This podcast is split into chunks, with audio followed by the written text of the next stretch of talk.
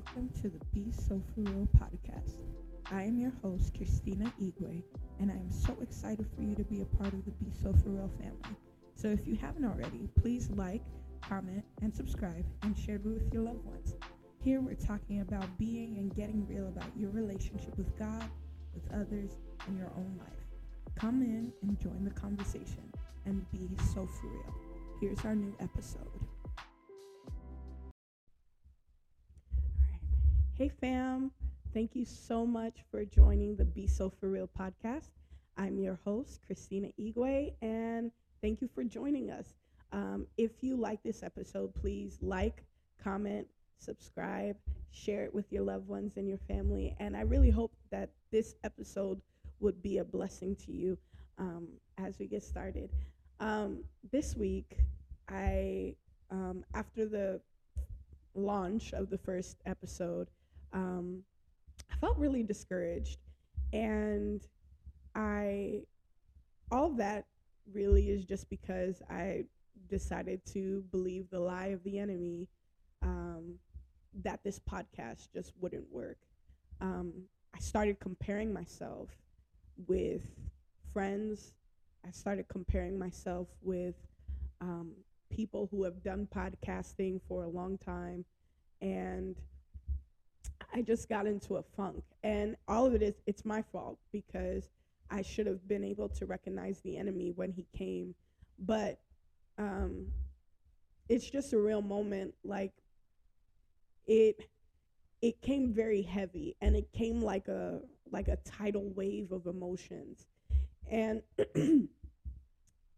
which ended up becoming the driving point for this week's episode.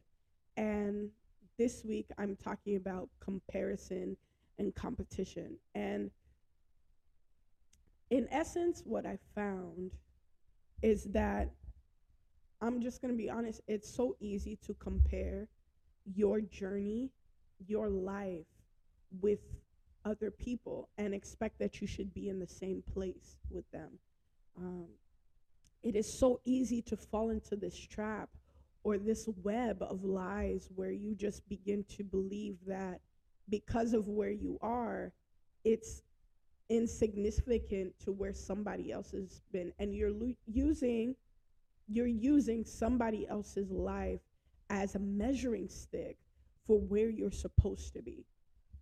And so I found myself this week really thinking back and I'm like, well, this person has media technology and this person has you know the vocal capacity and this person has this. And i found myself comparing myself to a lot of different spaces in my life. It didn't just start with the podcast but it felt like a lot of different spaces. And i was just comparing myself like well this person has this this person has that. Why am i not here? Why am i not doing this? And uh, i really just heard um, the whisper of the holy spirit and he was just kind of like uh, he's not kind of like he told me despise not the small beginnings and that word kept ringing in my head so many times um, so many times so i finally had to look up the verse and the verse is zechariah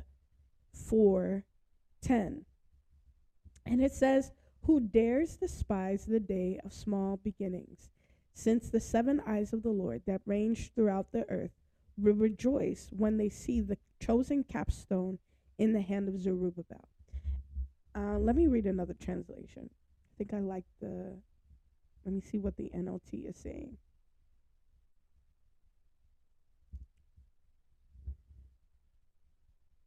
Do not despise these small beginnings, for the Lord rejoices to see the work begin, to see the plumb line in Zerubbabel's hand.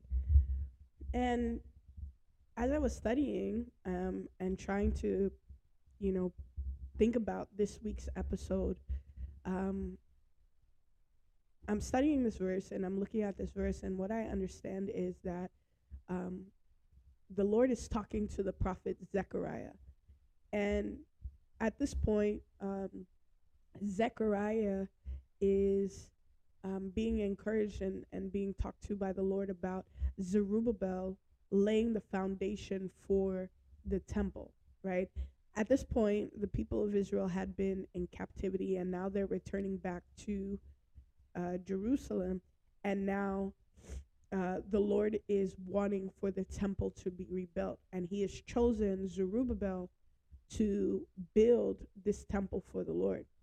And this is the same chapter where uh, the Lord told Zechariah to tell Zerubbabel, It is not by might, it is not by power, but it is by the Spirit of the Lord. And when we go a couple of verses down, he is saying, Do not despise the small beginnings, right? And so I found myself in this space where I'm thinking about just where I'm at and just where this podcast could be, should be, had I paid attention to the Lord, had I done what they did. But I had to really recognize that no person's journey is the same, right? No person has uh, to go through the same thing that others go through. The journey is different, it looks different. And in that place, we have to understand that nobody was there when God called you. Nobody was there when God said, Hey, do this. Nobody was there when God said, I need you to fulfill this assignment for me. But here we are. We're walking in obedience. We're trying to be who God has called us to be.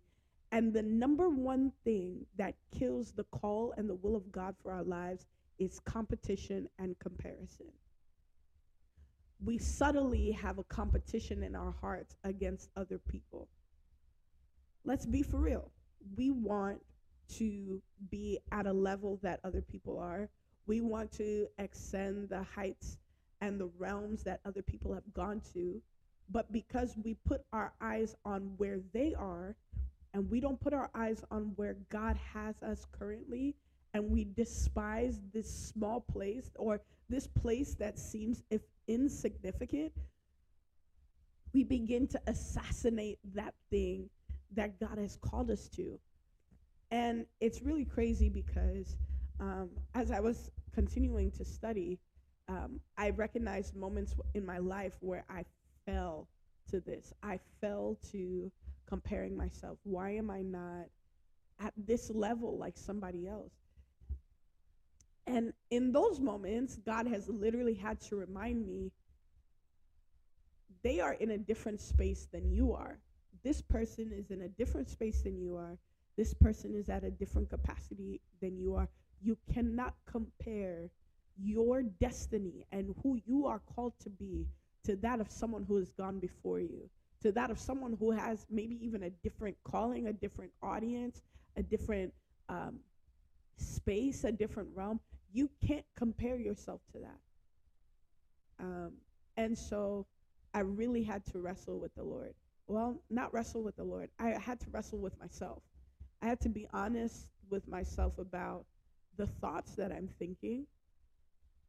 And I had to put them subject to the obedience of Christ because Second Corinthians chapter 10 verses 4 and 5 says, "The weapons of our warfare are not carnal, but they're mighty through God for the pulling down of strongholds, casting down high imaginations, and bringing into captivity every thought to the obedience of Christ." And I so I had to use this scripture because uh, I had to use Zechariah 4:10 because I had to remind myself that this is a small beginning. This is a place where has the potent this place has the potential to be something greater than you expect it, greater than you understand it, but it requires your obedience and for you to not look at the other person next to you, to not compare yourself or put yourself in a competition with somebody else. And lightheartedly, you know, um, competition can be a good thing. Lightheartedly, it can be a great thing, right? You're challenging yourself against your peer to see who's the best.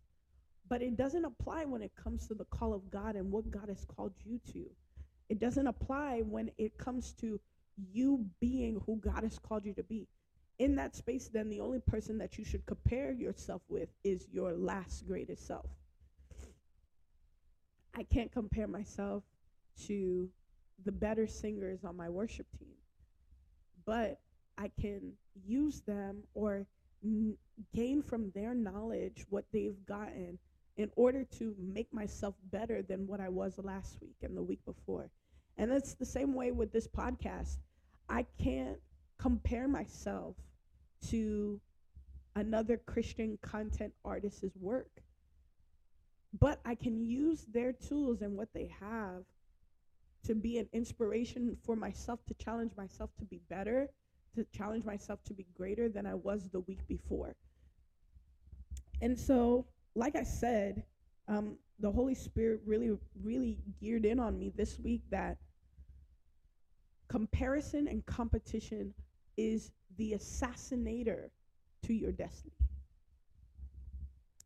And it it really convicted me. I'm it convicted me to the core because I didn't realize that what I was doing was killing this beautiful thing before God had really started and put it off to where it needed to go. And so I repented before the Lord and I talked about it. But then now I used it as a platform where I could really actually dig into this and talk about this. Let's be so real. We want to be the greatest. We want to be the best. We want to strive towards greatness. And there's nothing wrong with that. But when you begin to look at other people and other things, you negate or neglect what is important for you to build your capacity, what is important for you to strive and grow and develop yourself? And so there was another verse that the Lord talked to me about, and it, it's found in 1 Samuel chapter 18. Um, and I'm going to put my focus here in verse 8 and 9. But let me give a background text. So this is about King Saul, right? And at this point, David is on the rise. He had just killed Goliath he had just led Israel into a victory against the Philistines, right? And they're coming back to Jerusalem, and everybody is celebrating what had just occurred in the life of David. By this point, Saul had already been rejected as king because um, Saul had disobeyed the Lord multiple times, and God had finally said, Enough is enough. I'm taking this kingdom away from you and putting it on somebody else whose heart is after mine, which can preach all, literally all by itself. But now the, they're coming back to Jerusalem, right? And the women are singing songs. They're saying, David has slain, uh, Saul has slain his thousands, and David has slain his ten thousands, right? And this is what the scripture says it says, And Saul was very angry, and this saying displeased him. He said, They have ascribed to David ten thousands, and to me they have ascribed thousands. And what more can he have but the kingdom? Key verse here. And Saul eyed David from that day on. And this is 1 Samuel chapter 18, 8 through 9. That key part here Saul had eyed David from that day on. At this point, Saul had already been rejected as king. God had already rejected him, right? But now we begin to actually really see how Saul's kingdom was, be- how Saul began to have the demise of his kingdom. Because he began to compare himself and put his eye on David for the rest of Saul's kingship, for the rest of his journey as a king. He kept trying to find ways to tear David down. It wasn't said about how he was trying to uh, rule the nation well. It wasn't said how he was trying to uh, defeat the Philistines and and although there were battles with the Philistines throughout this text. But for the rest of the time in 1 Samuel, we see the focus of Saul as being him trying to find an opportunity to kill David, him trying to find an opportunity to destroy David and destroy what David's doing, right? And it led him to be an ill, effective king. I wonder what would have happened if Saul determined that for the rest of his days, instead of trying to pursue David and trying to cut David down, I wonder what would have happened if he had just tried to do his duty to bring the people back to God, to lead the people with God. I know it probably would have been hard because the voice of the Lord was cut off, the voice of God was cut off. Um, Samuel had refused to, you know, continue to meet with Saul, and the Spirit of the Lord left Saul. But I wonder what would have happened if Saul had had a mind, had a repentant heart, and a mind to say, okay, if the kingdom has been stripped from me, fine. Let me still try to do my diligence to lead these people well. Maybe God would have uh, saw Saul's heart and said, okay, he still wants to rule them well. He still knows and acknowledges his need for me. But no, like Saul literally spent his life comparing himself to David, trying to be, not trying to be like David, but trying to take David out of the picture, trying to compete with David. It's almost like that, um, the fairy tale Snow White, where the queen, instead of being a good queen, is trying to, you know, is going to the mirror and saying, Mirror, mirror on the wall, who's the fairest of them all?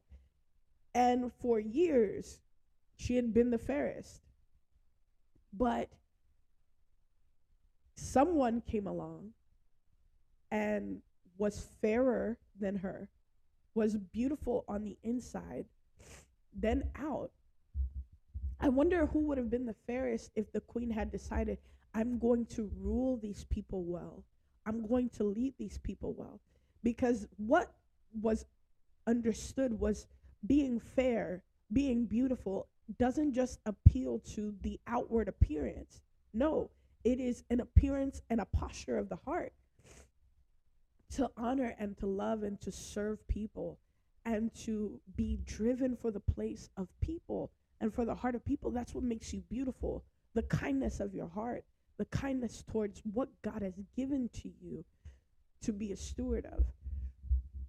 And so I find myself uh, I found myself in that place and in that danger zone of trying to compare myself to men of God, women of God, people who have gone before me, podcasters, and it almost made me take my eyes off of the beautiful thing that God has started here in this podcast.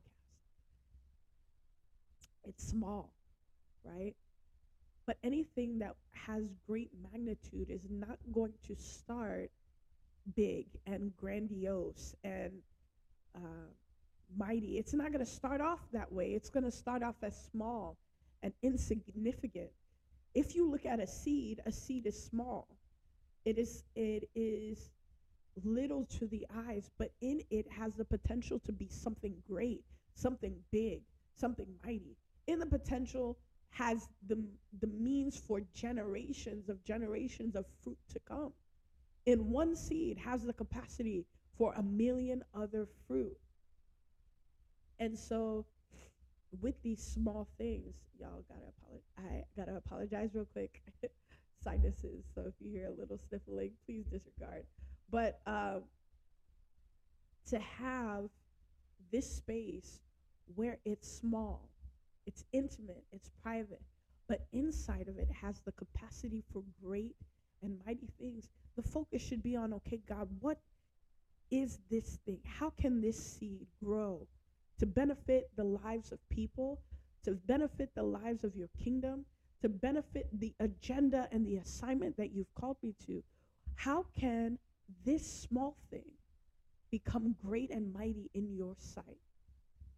And so that is that is a place where God is taking me to.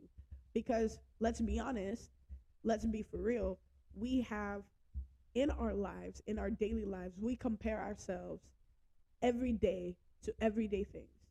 We compare ourselves to Instagram models, we compare ourselves to um, the the comedy of people. We compare ourselves to the giftedness of other people, not recognizing that that's their gift, that's their calling, that's their dimension. And then we look at ourselves as insignificant. But if I am reminding us about what God said to Zechariah to tell Zerubbabel, despise not the small beginnings, despise it not. What God was saying to was that when you have opposers and when you have people who are going to be in opposition and think that what you're doing is insignificant, when God raises you up, it puts them in a place of silence. Your opposers will come people will come to discourage you. And the biggest com- uh, opposer of it all is your own flesh. The only thing that the enemy will use in your thoughts to make you feel insignificant to the call of God on your life, right? Opposers will come. But if you stay steadfast with the Lord, the Lord will silence all of those opposers, even yourself, even your flesh. He'll silence it because it's not you. It's not you that's at work. Remember, I said a couple of verses before in uh, Zechariah 4 6, it said, For it is not by might, it is not by power, but it's by the Spirit of God. When you understand that this capacity or where you're at right now is not your doing, it's His work in you, and you shift your focus on what He can do through you, all of the opposers are silenced. Every person that has come against you will be silenced and be put to shame. This is why the Bible declares in Psalm chapter 23 that he says that he prepares a table for you in the presence of your enemies, right? So the very people who stand to oppose you will be the people that will see you feast at the table of God.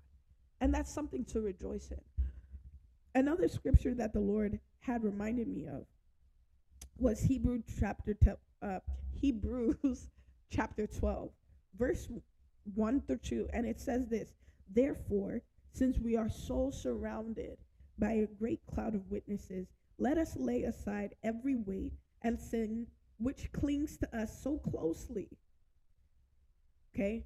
I want to stop here for a second because the writer of Hebrews is saying we are surrounded by a cloud of witnesses. So there are people that are being a witness to what God is doing in your life. Right? And they are watching us and waiting for us to run our race with endurance. And as a result of that, we need to lay aside every weight and sin. So, not just the things that we do that displease God, but the weight that holds us back. The burden of feeling like you're not good enough, like you're not qualified, the burden of feeling like you have to be in the same level as somebody else to articulate the word of God or to do what God has called you to do. Lay aside that weight. Lay aside that burden. Lay aside that brokenness so that you can be able to run your race with endurance. Those people who carry who are carrying weights on them while they're trying to run a sprint, while they're trying to run a race, an, an enduring race, they will be dragged behind. So you have to take off that weight and run your race with endurance, right? Looking unto Jesus, the founder and the perfecter our faith, who for the joy that was set before him endured the cross. Jesus had a burden to endure, right? He had a burden that he had to run this race, this race that would cause us to be reconciled back with the Father. He had to endure the cross. He had to not despise the shame, right? He had to endure the shame, d- endure the the the jeering, endure the disrespect, the dishonor from his own creation. He had to endure all these things in order so that the goal to have men reconciled back to him was accomplished. And so we look at Jesus as our guide. And, you know, we'll say, okay, God, like, I'm not like them. I'm not like this musician. I'm not like this worship leader. I'm not like this person. I'm not like this speaker. I'm not like this prophet or this apostle. I'm not like these great men and women of God. I'm not even like my peers who are doing greater things than me. Just despise not the small beginnings, right? Allow the Lord to do what he needs to do in you and only focus on that. Only put your mind on that. I promise you, you will see the power of God's might. It may be small, right? Any good thing has a small beginning, right?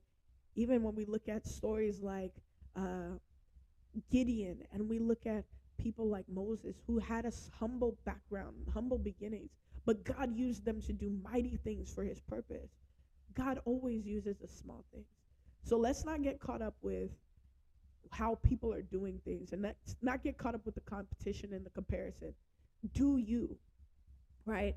And it may be hard and it may be difficult, but I promise you, I believe that when you step out by faith and you run your race with endurance and you do what God has called you to do, the greatness and the magnitude of what He's called you to do is greater than you can ever conceive or imagine. And so that's how I've had to process through my comparison and my struggle with competing and comparing against other people this week. And so I pray that this week that this message would really hold on to you because what God has called you to do, no one has ever un- no one could ever understand it because they weren't there when God called you. They weren't there when God gave you capacity for it. They weren't there when God put the burden on your heart. This is something between you and God, and God will send people alongside of you. This journey is not by yourself. He'll send people to help you along. But at the end of the day, opposers cannot be the silencer to this great thing that God has for you. So that's my message for this week. I really pray that this message of comparison and um, and you know competition would really sit in your heart to know that you are uniquely made by God for a unique purpose. You are called by God for a unique thing. And that is not something that anybody else can take the credit for. That is not something that you should compare yourself with. But just run.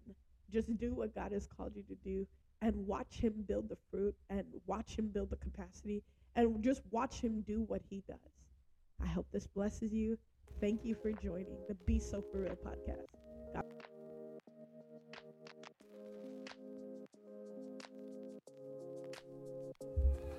Hey fam, thank you so much for tuning into the Be So For Real podcast. If you enjoyed this episode, please like, comment, share, and subscribe. This is a growing family, and so we would really love you to be a part of it. Again, I'm your host, Christina Igwe. Thank you so much for listening to this podcast. See you next week on Tuesday at 7 p.m. to Be So For Real. God bless.